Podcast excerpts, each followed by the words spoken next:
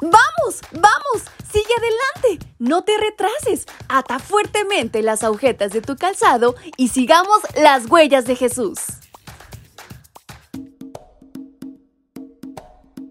Hola, hola chicos y chicas, ¿cómo están en esta mañana? Espero se encuentren muy bien, pero sobre todo con mucha energía y ganas de comenzar este nuevo día que Dios nos ha regalado. Bienvenidos sean todos a este su devocional para menores y adolescentes. Y en este 6 de octubre, nuestra reflexión lleva por título Tiempo de abundancia.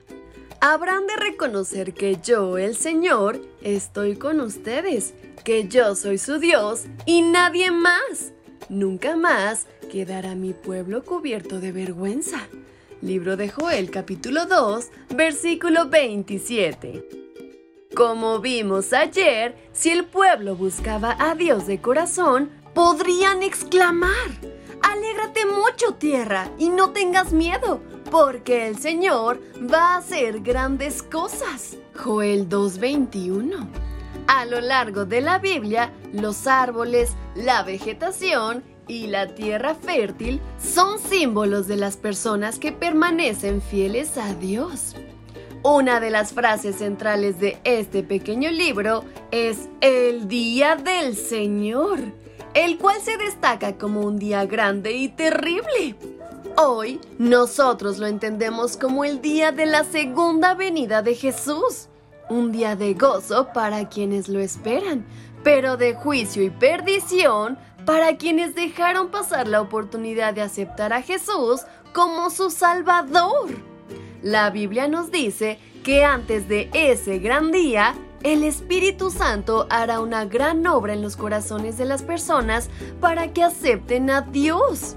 La Biblia también dice que el descenso del Espíritu Santo en las vidas de los creyentes tendrá un mayor alcance y será más espectacular de lo que fue el día del Pentecostés. Si quieres saber más sobre esto, lee Hechos capítulo 2.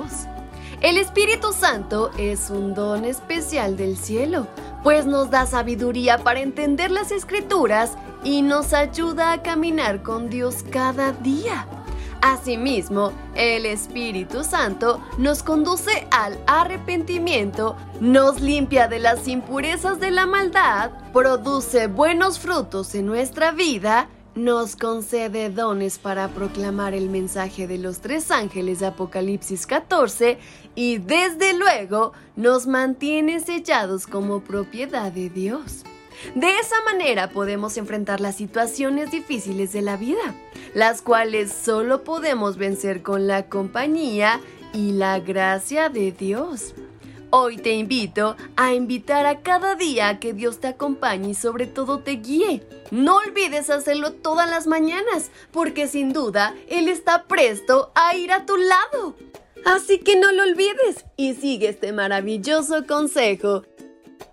Y con estas palabras en mente es como nos despedimos de nuestra reflexión. Su amiga Fabi les envía un fuerte y muy cariñoso abrazo hasta donde quiera que se encuentren.